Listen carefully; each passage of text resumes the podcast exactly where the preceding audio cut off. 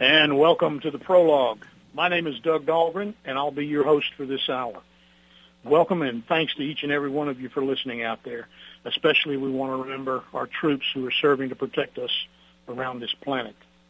Now our program today takes us into the world of bank robbers and gangsters, thieves, robbers, and when necessary, killers.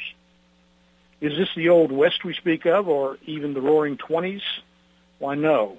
This is just a couple of generations back in the history of the South, our South. Is this fiction? Quite the contrary. The focus of this hour's book is quite real, and he is the namesake for a group the FBI termed the Dixie Mafia. The book is titled Dixie Mafia Gangster, The Audacious Criminal Career of Willie Foster Sellers. Its author is Dr. Maxwell Taylor Courson, Ph.D. And this is your prologue. His first bank job was in Screven, Georgia, small town just southwest of Jesup. Willie Foster Sellers and another man borrowed a cutting torch from a local auto body shop. As darkness fell, the two broke into the bank through the back door and cut open a portion of the safe. The prize was several thousand dollars. Sellers said he and his gang burglared nearly three dozen banks before changing to bank robbery. Now, Sellers liked to live extravagantly and to travel. He had a penchant for cars, airplanes, and houses, all requiring large sums of money. Arrested on many occasions, Sellers was a master of escape, breaking free twice from an Alabama prison and once from the supposedly impregnable Fulton County Jail in Atlanta, Georgia. After years on the run and the listing on the FBI's most wanted list, Foster Sellers found himself in jail in Texas. It was there that fellow Appling County native Max Courson found him. That led to the book we're here to talk about this morning, and its author is here with us to tell us all about it. Welcome with me, please, Dr. Maxwell Courson. Dr. Courson, how are you doing this morning? Doing well, thank you. Very good. Glad to have you with us. Please tell us, who was Willie Foster Sellers? Well, Willie Foster Sellers was a corn-fed country boy from Appling County, Georgia. Uh, like many kids of his age, he grew up during the Depression. He was from a country family, a, a farmer, limited income and, and uh, education.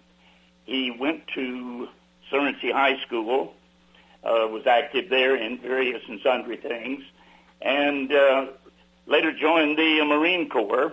After that, he uh, decided that he would try his hand at a at a drive-in cafe, which was new at the time. It was on the actually Surrency Highway.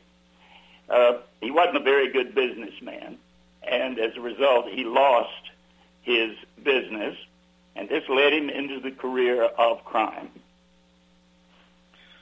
Now, there's a lot of ways you can go if a business fails, but uh, what exactly do you think inspired him to seek that life of crime? Well, he told me that he had been inspired in large part by a well-known criminal of the 1940s and 50s named Willie Sutton, who specialized in robbing banks and who was well known for having answered the question, why do you rob banks? And he said, that's where the money is. Willie Sutton later did commercials for American Express in which he sold uh, traveler's checks, pointing out that they could not be used or stolen the way that cash could. So this was uh, the main inspiration, plus the fact that Foster uh, cared very much about his mother. He was very concerned about the fact that she had to work so hard all of her life. He wanted to steal a thousand. Uh, I'm sorry. He wanted to steal a million dollars so that he and she would not have to work. Now, other than this inspiration from uh, the history, Willie Sutton, did he have any direct help uh, in becoming the master criminal that he actually was? Oh yes, he was constantly learning new things. Uh, but one of his main assistants was a man in Savannah who uh, was able to teach him a great deal about how to uh, how to open safes. And uh, so he, he learned from him and others along the way uh, the various techniques that uh, would work in uh, that line of um, activity. Now, before we get too far into this conversation here, uh, I need to tell you, I have had many requests from folks in Baxley and elsewhere on how to get a copy of this book. It doesn't appear to be uh, readily available right now. The title again is Dixie Mafia Gangster, The Audacious Criminal Career of Willie Foster Sellers. Would you please, Dr. Courson, tell the folks how they can get a copy of this book for themselves? Yes, they contact me directly. Um, you can um, send me a letter uh, to Dr. Max Courson, P.O. Box 305, Valrico, that's spelled V as in Victor, A-L-R-I-C-O, Valrico, Florida, 33595. The copy of the book is $25, and that includes postage and, and uh, shipping. And if anybody wants my signature, it's available free of charge. Now, you have a website where they can find this information, do you not? Yes, uh, it's easy enough to find. It's my name, maxcourson.com. All right, very good. So, folks out there, that it's that simple. These books are back in print, and uh, you can find them through uh, through the good doctor himself. Now, Willie Foster Sellers never considered his crimes to be personal. Now, that's kind of an odd thing to say. Would you uh, would you explain that for us? What did he mean by that? Well, he viewed the money in banks as being insured by uh, insurance companies and the Federal Deposit Insurance Corporation. So any money that he stole was going to be replaced by the FDIC. So that removed any personal uh, attachment to it. So in his mind, it was no harm, no foul. Just replace. Well, yes, that there there was a compensation, I suppose would be the way. It was an interesting and really uh, questionable rationalization. But then, if you go oh, to yes. rob a bank, uh, you're not going to be thinking along the same lines as people who go to Rotary Club meetings. That's for sure. Now, Sellers was primarily a bank robber.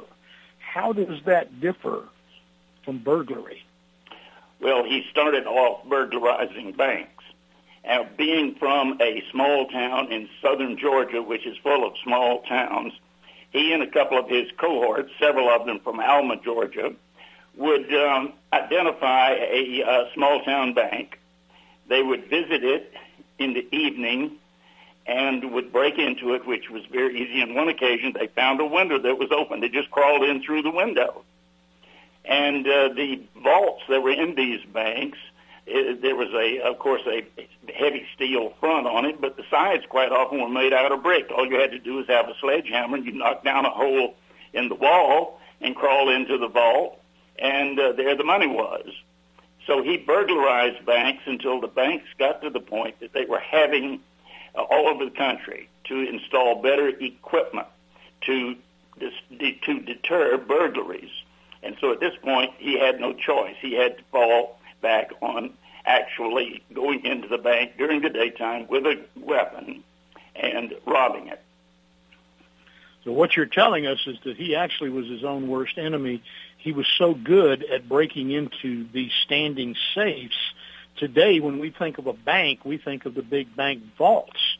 And Willie Foster Sellers was uh, a primary uh, reason and focus that banks across the country went to the vault system. Is that correct? I would say that that is true. Uh, it was interesting, though, when the, he was doing his burglarizing, they would have to cut into the actual vault itself. And uh, this meant using a burning tool. And quite often, whenever they cut in through the door into the uh, into the, the safe, the uh, heat from the burning torch would scorch some of the money inside. And the money inside would have little holes in it, and that got to be called frog eyes. And that made this kind of money very difficult to spend because the banks were constantly looking for it, knowing that it had been stolen in a bank burglary somewhere, sometime. interesting point. The frog eyes, little holes in the money from the heat.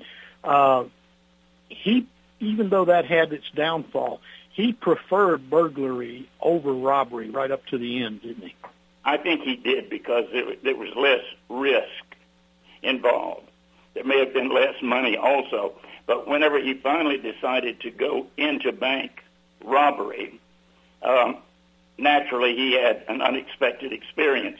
He and his gang, I usually went with two other people, uh, decided they were going to rob this bank and they were going to wait till the late afternoon to do it.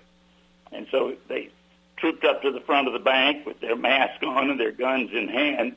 And just as they got to the door, someone inside the bank stepped up and, uh, and locked the door for the day. So they couldn't get in. They're standing there on the sidewalk looking like what they were about to be, bank robbers.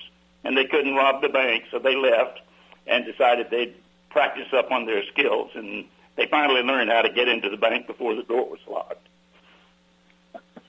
So I guess they all had to buy pocket watches. Uh, that would have helped, yes. Or at, well, there's several things. There's several things that they did. One was they always stole two cars to use, and uh, they kept a police radio in one of the cars, and therefore they were able to uh, find out where the police were looking for them after the robbery had taken place. Now, one thing, going back still to this difference between burglary and robbery, uh, he was very proud of the fact, and he tried to point out to you that he was not a killer. And I think that enters into it too, because like you said earlier, robbery had much more uh, possibility of somebody getting hurt. Isn't that isn't that the way you looked at it? Oh yes, that's quite true. In fact, the cover on my book shows a picture that the FBI had uh, distributed showing Foster Sellers with a, a rifle and a mask on in the process of robbing a bank in South Carolina. And so there was always that risk. And some of the people he dealt with, he couldn't really count on them to be that cool-headed. Uh, but luckily, while he was doing bank robberies, based on what he told me, uh, he never shot anybody. But I would not say that Foster was never involved in, in, in, in deaths, because directly and indirectly, I think he was. Thing is, he just didn't tell me everything, and I didn't expect him to. Oh no! Uh, in fact, he probably wanted to brag more about his prowess with the ladies, didn't he? Oh yes, Foster was a handsome man. I think that was one of the reasons he attracted so much attention. He was he was he was charismatic. Um, oh yeah. It, it it's been said that some men are like catnip to women. And I think that would be a good way of describing the young Foster Sellers. And um, he had three wives, numerous girlfriends. His last wife, his third wife, was a striptease artist. He met in the Savannah strip joint. Her advertisement okay. was that she was the girl with the twin 44s.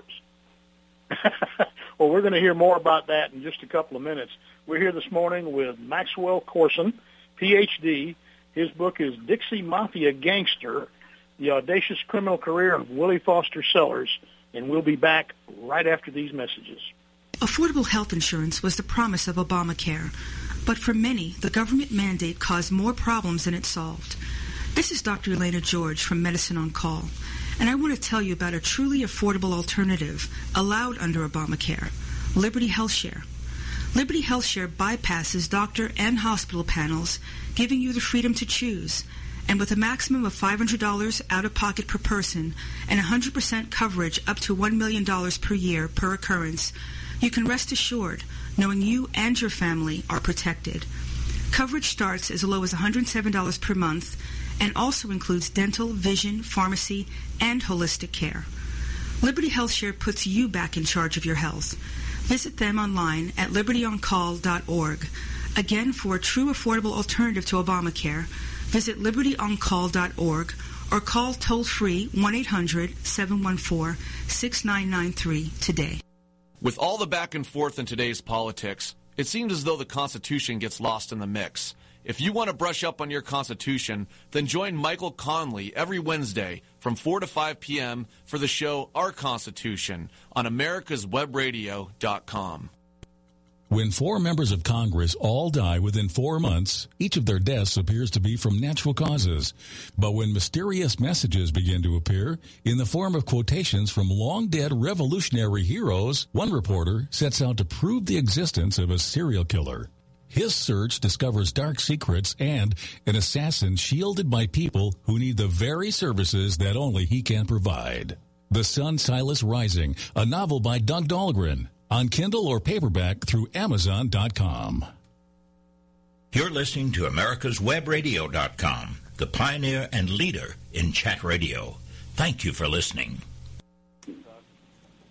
And we are back. We're here today with Dr. Maxwell Courson. He has a very interesting book. It is a true story.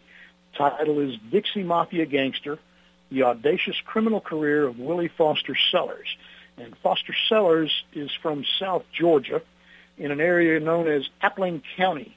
Now, for those wondering, Appling County is in the southeast corner of the state, nestled between Valdosta, excuse me, between Vidalia.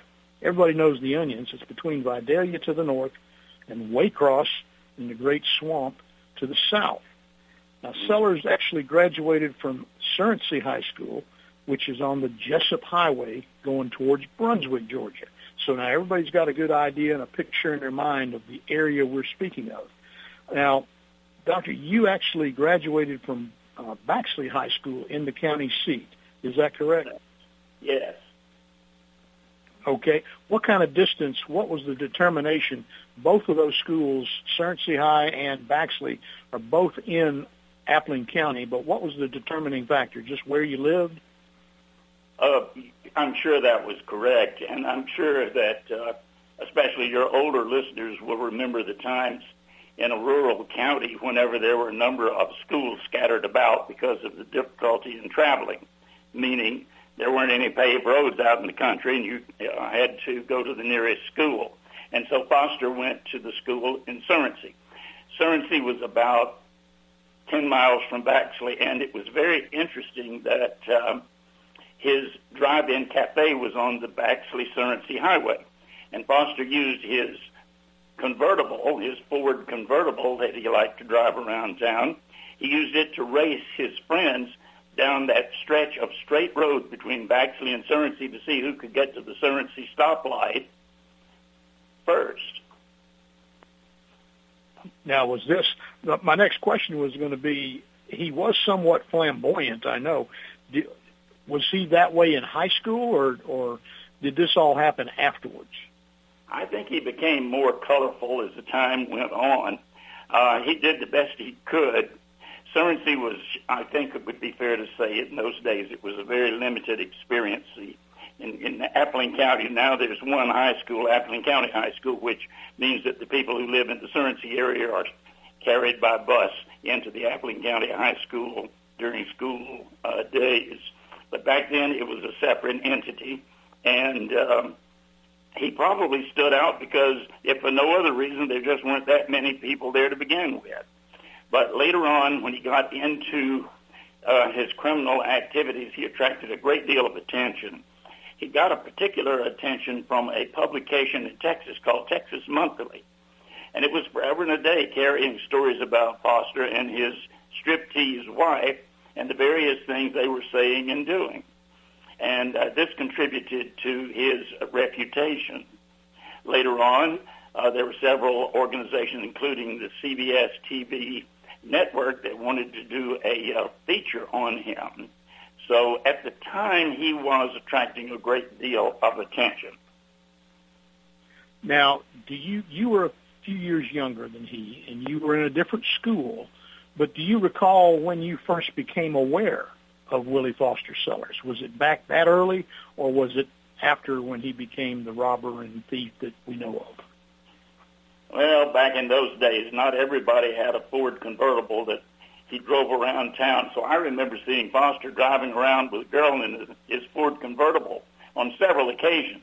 But that was before he uh, got into a life of crime. That was just a nice-looking guy in a sporty car who was attracting uh, the girl of the day.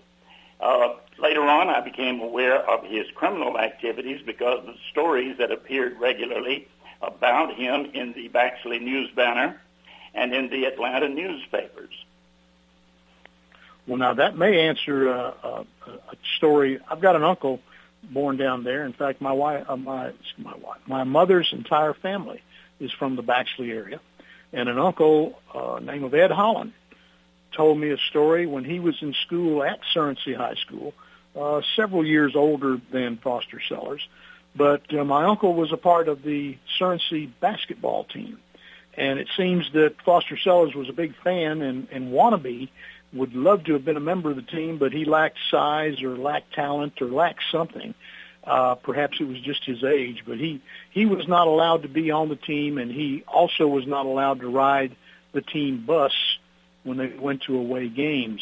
But something that my mm-hmm. uncle recalled was when they would arrive at the away destination and unloading from the bus, there would be Foster Sellers standing there cheering and waiting for him. So uh, he was uh, he was quite a resourceful young man. Even that must have been eighth, ninth grade. Uh, so he really uh, was on his own and knew how to get what he wanted at that early age, wasn't he? Yes, and he was quite determined. One of his early girlfriends was named Gloria, and she lived way on the other end of the county.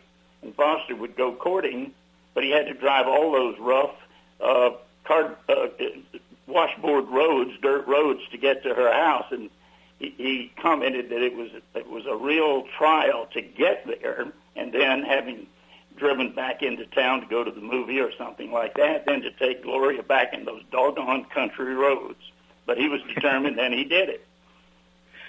Now, and we're talking probably what the 50s, early 60s at that point, or, or mid 60s. Uh, yeah. Uh, to you, to your knowledge, was there any record of him actually being a troublemaker while he was in school? Not to my knowledge. In fact, um, at one point, uh, when he was serving a prison term, I think it was in North Carolina, a uh, reporter from one of the North Carolina newspapers became fascinated with his story and wrote a series of articles in the newspaper. I think it was the Charlotte newspaper. Well, he and uh, the, the reporter and Foster got to be such good friends that Foster asked the reporter to represent him, Foster, at the next class meeting in Surrency. And so the reporter went down to Surrency at the next class reunion and uh, gave them a, a letter that uh, Foster had written and uh, expressed general greetings to one and all on behalf of the imprisoned uh, Foster Sellers. So he, he, Foster, had a charm that could influence people to do things. This book details that charm and details uh, a lot about the detail he went through in robbing banks, how he got into safes. Uh, just really, it's it's a very well researched book. And let's get into a little bit about who you are and and how you were able to bring us this story in the way that you did. Now, you're a college professor, a retired college professor, and yeah. you received a bachelor's and master's degrees from the University of Georgia, and yet your PhD is from the University of Hawaii. Now, I've got to ask you this what brought you to Hawaii? And please don't say an airplane. Actually, I drove most of the way. uh, no, uh, the two degrees that I have from the university are in journalism, and that, of course, was the reason that I got interested in Foster. I knew, I knew it was a good story, and I knew nobody had told it. And so uh, that was the basis of my getting interested in trying to track him down as far as the University of Hawaii is concerned, I had been working at a small college in Georgia. Uh, I went to a conference. There was a job posted on the bulletin board for uh, public relations work at, at the University of Hawaii. I, out of curiosity, I just tried. I applied. They hired me, so off I went. Super. Well, that's a pretty good jump going over to Hawaii. And then I guess the PhD just developed from that atmosphere and being there at that school? Well, yes. I was drafted into the Army after I got out of college. Two years. Oh, I hated every minute of it, but I look back on it now with a great deal of pride. Anyway, because I had been in the Army and had an honorable discharge, I was qualified for the GI Bill. and my qualification days were running out while I was living in Hawaii. And so I decided, well, if I'm ever going to do anything with that, I better do it here and I better do it now. The American Studies program uh, was what appealed to me because it included uh, sociological considerations as well as historical, and um, it was a sort of a catch-all degree. And so I qualified for it, and uh, using GI money, I, um, I I was able to complete my degree.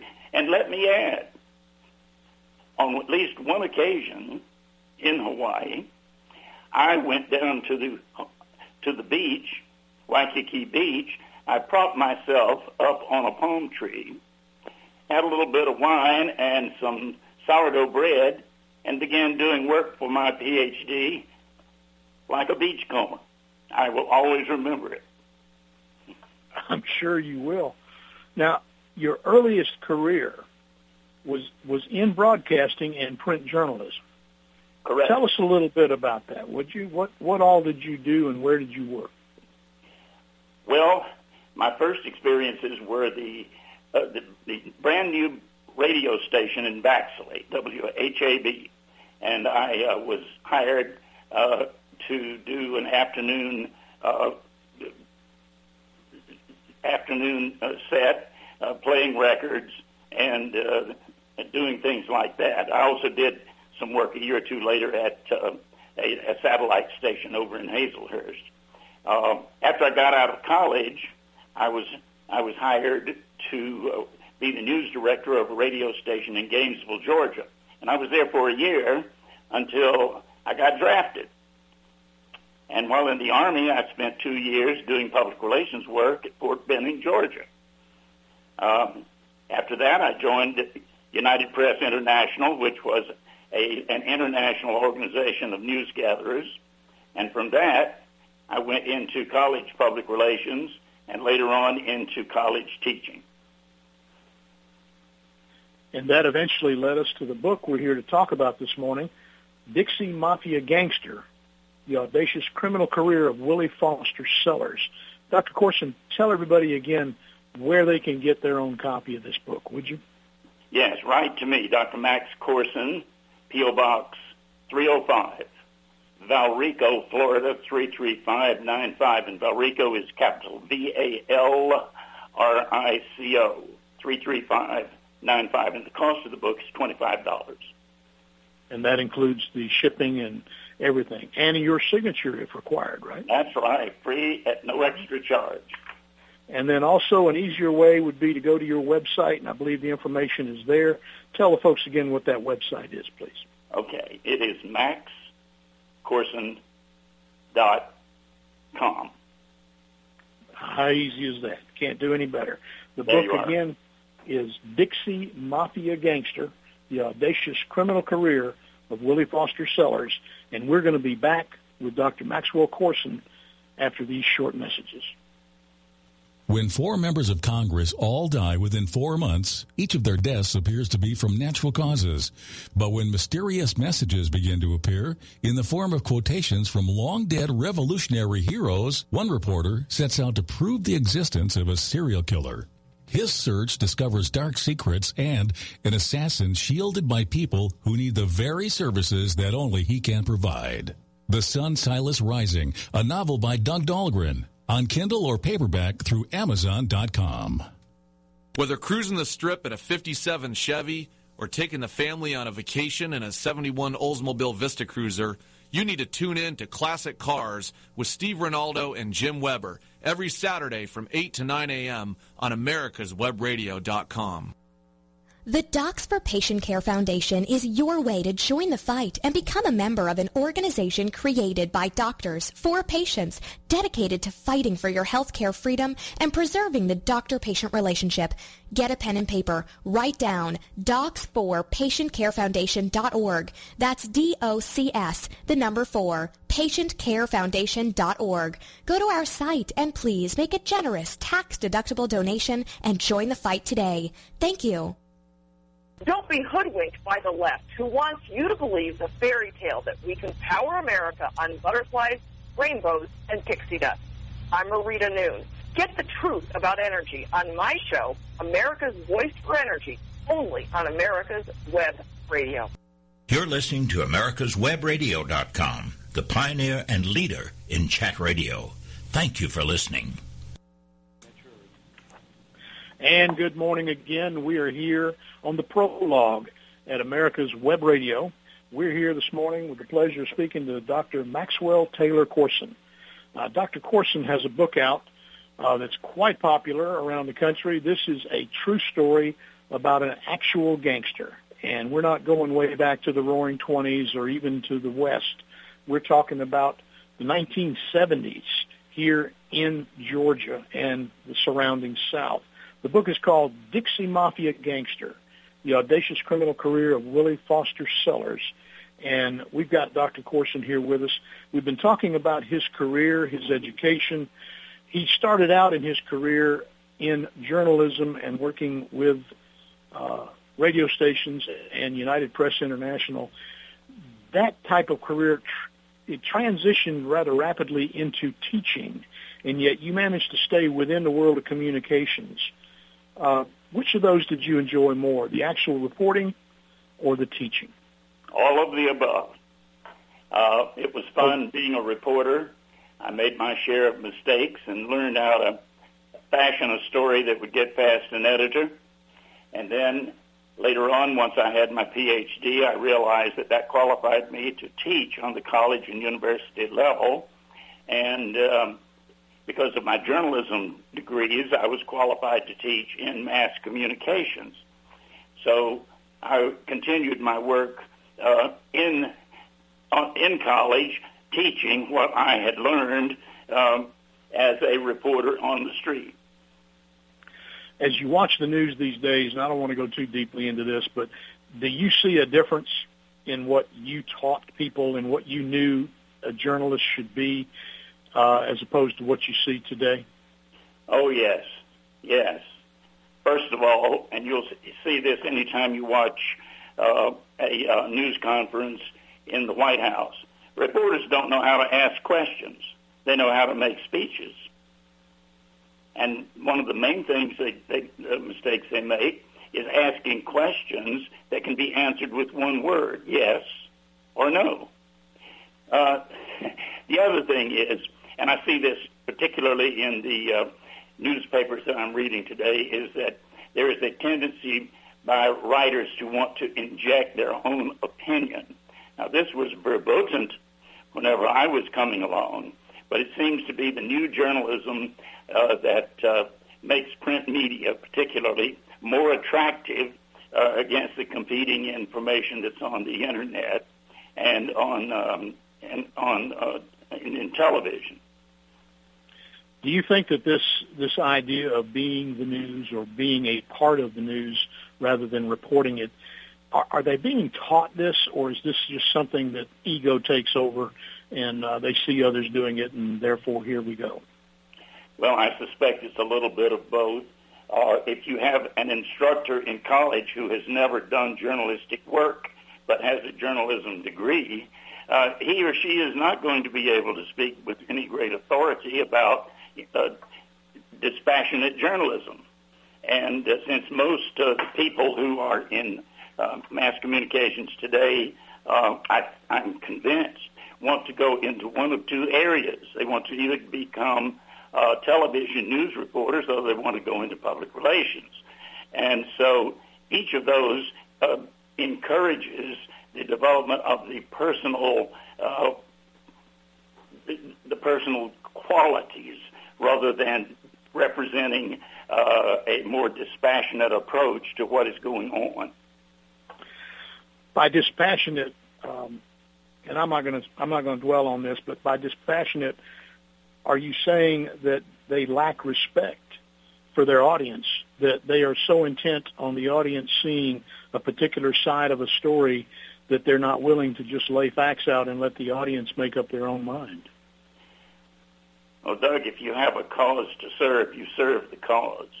If you believe something and you're writing about it, you, these people today uh, quite often, if, if their their writing will be tinged with an opinion or a support of or condemnation of the topic about which they're writing. I regret this. I'm sorry to see it. I don't know what's going to happen in the future. But uh, it certainly is not the kind of journalism that was uh, recognized as standard back in the 20s, the 30s, the 40s, and even going into the 50s. Let's let's move along. Writing and storytelling is not a new subject to you, not at all.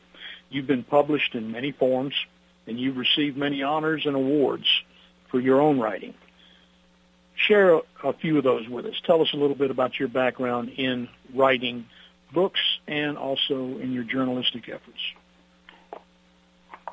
Well, I've done a great deal of writing uh, on statewide and national issues when I was with United Press International. That was, of course, print media, and it was information that was distributed to anyone who subscribed to the service.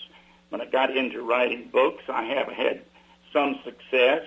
A book that I wrote about a man named Howard Coffin, who was a, an, automobile, an automobile pioneer and who uh, at one time uh, was the man who greatly influenced the development of tourism along the coast of Georgia. Um, writings that I did about him won two national awards uh, with the American Association of um, Antique Automobiles. And I also was a contributor to the New Georgia Encyclopedia on the topic of this man whose name was Howard Coffin. I also had an article printed in the Georgia Historical Quarterly on the topic of Howard Coffin, the book being The Prince of Detroit and King of the Georgia Coast. I also enjoyed a couple of awards for something that I wrote just almost as a um, on a whim. I did tried my hand at, at fiction. I wrote a book titled The Annie Chronicles about a South Georgia hooker and a smart aleck college guy, and I won a number of awards with it. I was surprised. My wife was horrified, but um, it turns out that uh, several of the things that I wrote uh, caught the attention of, of judges, and I, I, I received several awards for that as well. So I don't think that I'll be getting a Pulitzer anytime or a Nobel Prize, but I've enjoyed recognition, and I'm going to continue writing. Well, we certainly hope you do. I've got to ask you, you were teaching at the time that, that I guess the idea for this book came about. What exactly prompted a college professor to write a book about a notorious bank robber? Well, it had to do with with uh, proximity. I knew about Foster, and my journalistic background told me there is a story, and nobody's dealing with it, and you'd better, meaning I, I'd better deal with it if no one else will. And so on the basis of that, I uh, started a search for Foster because I didn't know where he was. And eventually I tracked him to the Texas prison system and uh, got in touch with him. He was a little skeptical at first. And um, I, I think the main thing that sold him on uh, cooperating with me was the fact that we were both from uh, County. And so we began a multi-year uh, connection mainly by writing, although I did eventually go to Texas to meet with him in person. And uh, we were able to accomplish a great deal by uh, his sending me some things that he remembered. I would write it up, have questions about it, or I might write it in a way that he disagreed. He'd let me know. We'd finally get everything in order, and that would be the work done on that particular section. But that's how it worked out, and it was rather good. Listen, Foster was a first-class intellect. That's one of the things that, that has to be reckoned. He was not your usual stupid guy who walks into a 7-Eleven with a banana in his hand to rob it. And so dealing with an intellect, with an intellect of that caliber, even though he was not a college, uh, college man, he was able to, to recall a great deal of information and to express it in a way that was that was interesting and that was that was uh, that was understandable. And I was able to work with it from that to edit, to write, to do my own research, and to come up with what ended up being uh, the story about Foster Sellers. Now, by the time you actually had the face-to-face meeting with him, you had been communicating, you said, over a period of years Almost uh, by writing. Years. Yes, almost, almost 10 years. 10 years. It can be done. You don't have to sit down uh, with a person with a, with a notepad and a pencil in, in your lap and, and take notes.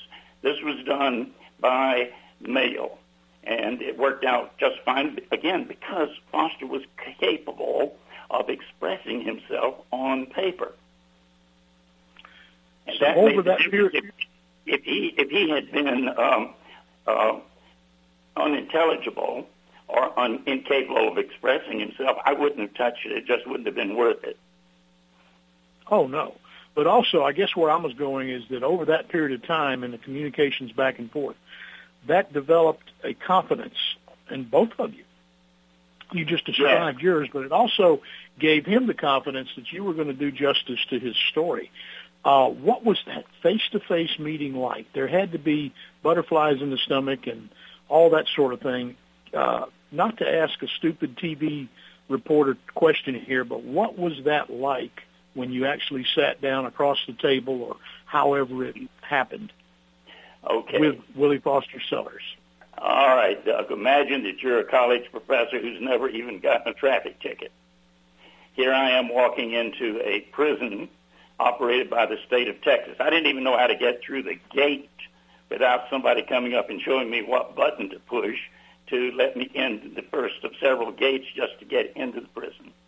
I met him in a um, sort of a, um, a, a, a conference room. It had uh, machines in it that you could get drinks and candy. There were some tables and chairs. First thing I did was walk over to buy some a drink, and a prison guard came over and stopped me. Says you have to have permission from me before you buy anything for a prisoner. So things were, shall we say, structured, but we were able to converse without any difficulty. And um, eventually, I more or less got on to what was happening that day uh, there at the prison. Draw us a picture. Was this the big heavy glass and the two telephone receivers, or was it actually sitting down across No, the table? Right, it was side by side, sitting at the table. The problem that uh, ultimately resulted in Foster's death in, I think, 2004 was that he was suffering from diabetes and he had a heart condition. And um, that, plus having spent years and years in prison, uh, had taken its toll. He was not the handsome young boy that is depicted in some of the photographs in the book that were taken uh, back in the 1950s and the 60s. He was he was he, he was worn, he was tired, um, a little bit uh, antsy, but uh, he understood that uh, he and I had to talk, and he shared some of his ideas and concerns with me, and I told him as best I could what I was trying to do to get the book published. Again, ladies and gentlemen, the book is called Dixie Mafia Gangster, The Audacious Criminal Career of Willie Foster Sellers, and believe me, it is worth your time. Doc, tell them again right quick what that email address is, or excuse me, what your website address is, how they can get in touch. Website is my name, maxcourson.com. And there's an address and everything else there associated with that.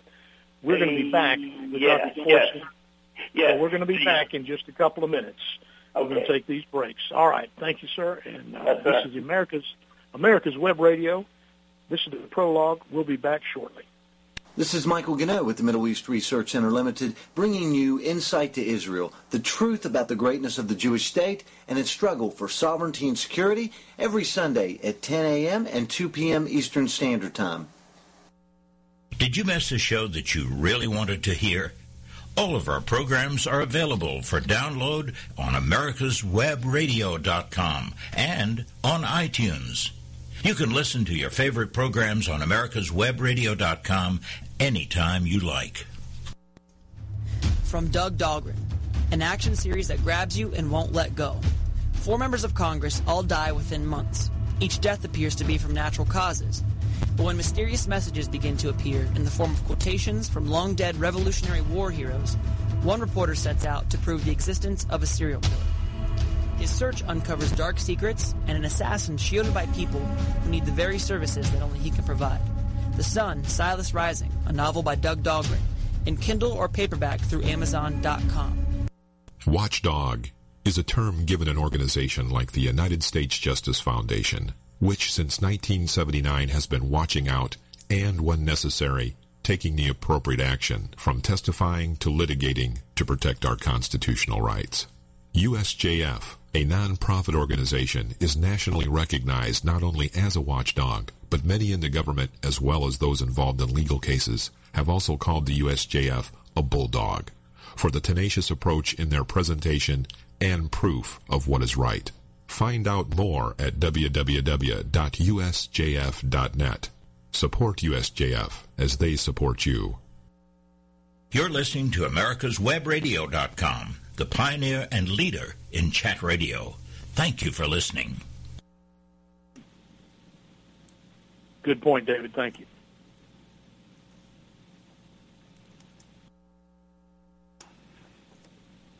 And good morning. We are here on the prologue. This is America's Web Radio.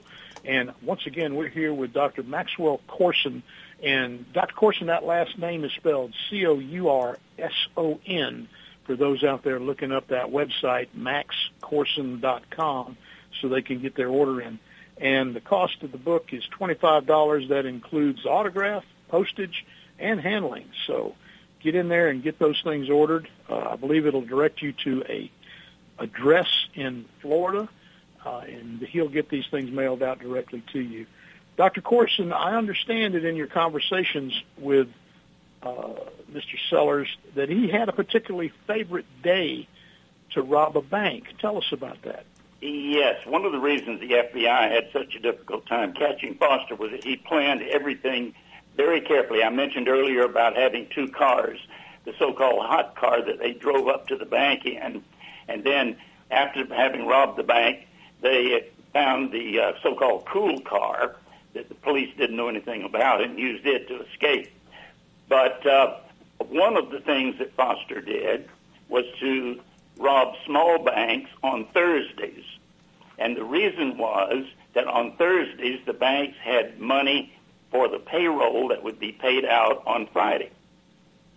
So if you well, want to rob sense. a bank, you go the day when there's the most money. And Thursday was the day. Very good. Well, I, when you think about it, that makes perfect sense. Listen, Yeah. I've got to confess, um, I'm I've got family, deep family roots in Appling County. I think I mentioned that, uh, but I had not heard about Foster Sellers at all. And if I had, uh, I think his run at crime was around the time that I just got out of the military and was starting a family back here uh, in the Atlanta area. But I, if I heard about him, it didn't resonate with me. I have a cousin who still is in Baxley named James Rents.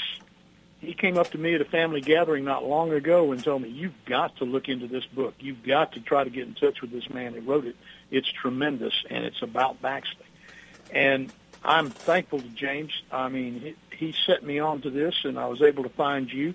Uh, and because of that, in talking to relatives, I learned that my uncle, Ed Holland, is the gentleman who actually went to school in Searcy with Foster Sellers, and he's has had stories and stories to tell. We shared one of those. And then at another recent family gathering, it wasn't the most pleasant one of all, but we had a get together down there a couple, three weeks ago. I actually had the pleasure to meet and speak with a Mr. Johnny Aycock. Now, he is the brother of Clara Aycock, who is prominently mentioned in your book. Please tell the folks a little bit about who Clara Aycock was. Well, Clara Aycock was one of Foster's uh, hometown girlfriends, and they had contact off and on over the years. When Foster went into the Texas prison system for the last time, it was Clara Aycock who took Foster's mother all the way from Baxley over into Texas to meet on several occasions with Foster. So she she was a she was a dependable um, assistant in every way to Foster's family and staying in touch with Foster over the years when he was uh, being in prison. And in fact, I dedicated the book to her because of her loyalty and her help to Foster and his family. Now, Foster, this is one of the ladies that he knew from back in the day in Baxley, and she proved to be, uh, like you said, quite loyal and, and dependable to him and the family. But Foster was quite a ladies' man. You mentioned this a little earlier. Uh, share a little bit more quickly about uh, why was it that he was such a magnet, a chick magnet? Tell you the truth, Doug, you'd have to ask a woman about that more than I. But uh, he he had charm, and he had looks, and uh, he. Uh, he, he he described his appeal this way. He said, "My success with women, in addition to my looks, was probably because I never disrespected any of them. I would not talk vulgar in front of them, and if they were prostitutes, I respected their chosen profession. Whoever they were, Foster said, I tried to treat them as ladies, and I was a giver rather than a taker." Now, that's the end of a direct quote from the great Foster Sellers. Bank robber or not, I think that's probably a pretty good uh, prescription for how to get along with the opposite sex. And uh, basically, indeed. treat them with respect. Yes, it would. Yes. Be. Now, he didn't care a lot for that label. He was he was put into, and we've mentioned it many times, part of your part of the title of your book. But he didn't care for the label as being part of the Dixie Mafia. He much more liked being called part of the Dawson Gang. Now, what was the difference? Why did he like that title and not the other? Okay. The FBI apparently invented the term Dixie Mafia to identify or to set aside for identification purposes uh, a series of unrelated crimes in the South by Southern men, mainly stealing cars and breaking into banks. And so the FBI, in order to uh, to make this a more important thing, especially when they arrested any of them, was to identify them as the Dixie Mafia, uh, inferring that they were like the mafia of the Northeast and the Midwest, which was essentially Italian families. There's apples and oranges to compare the two. And Foster was horrified that the FBI had put that label on him. As far as being in the Dawson gang, that was a misnomer. The, um, the, the law officers remembered back in the days of the Wild West, there was the, the Dalton gang. And so one of Foster's associates, who happened to be the youngest one in the, in the gang, was named Dawson. And so somebody passed that word on to the media during one of the times whenever Foster and this fellow were under arrest. And so the term Dawson Gang, gang uh, developed, but it was probably the most inappropriate title of all because the, uh, the the guy whose name it was was the least important person in the gang. Okay, but he liked that. He he enjoyed not yeah, being he, he, directly. He, he got a certain sense of of, of uh, pleasure out of it, especially by teasing the kid whose last name was Dawson, saying, "Well, boss, what are we going to do today?" And then the kid would be embarrassed, and he'd say, "Don't ask me. I ain't running things." Okay. Now, for those who are wondering, I guess we need to cover this. There's actually no connection between what was known as the Dixie Mafia and the Italian gang that uh, stretches stretches over into uh, northeastern United States. Is there? Uh, that is correct. The um, the the Dixie Mafia was, tell you the truth, Doug.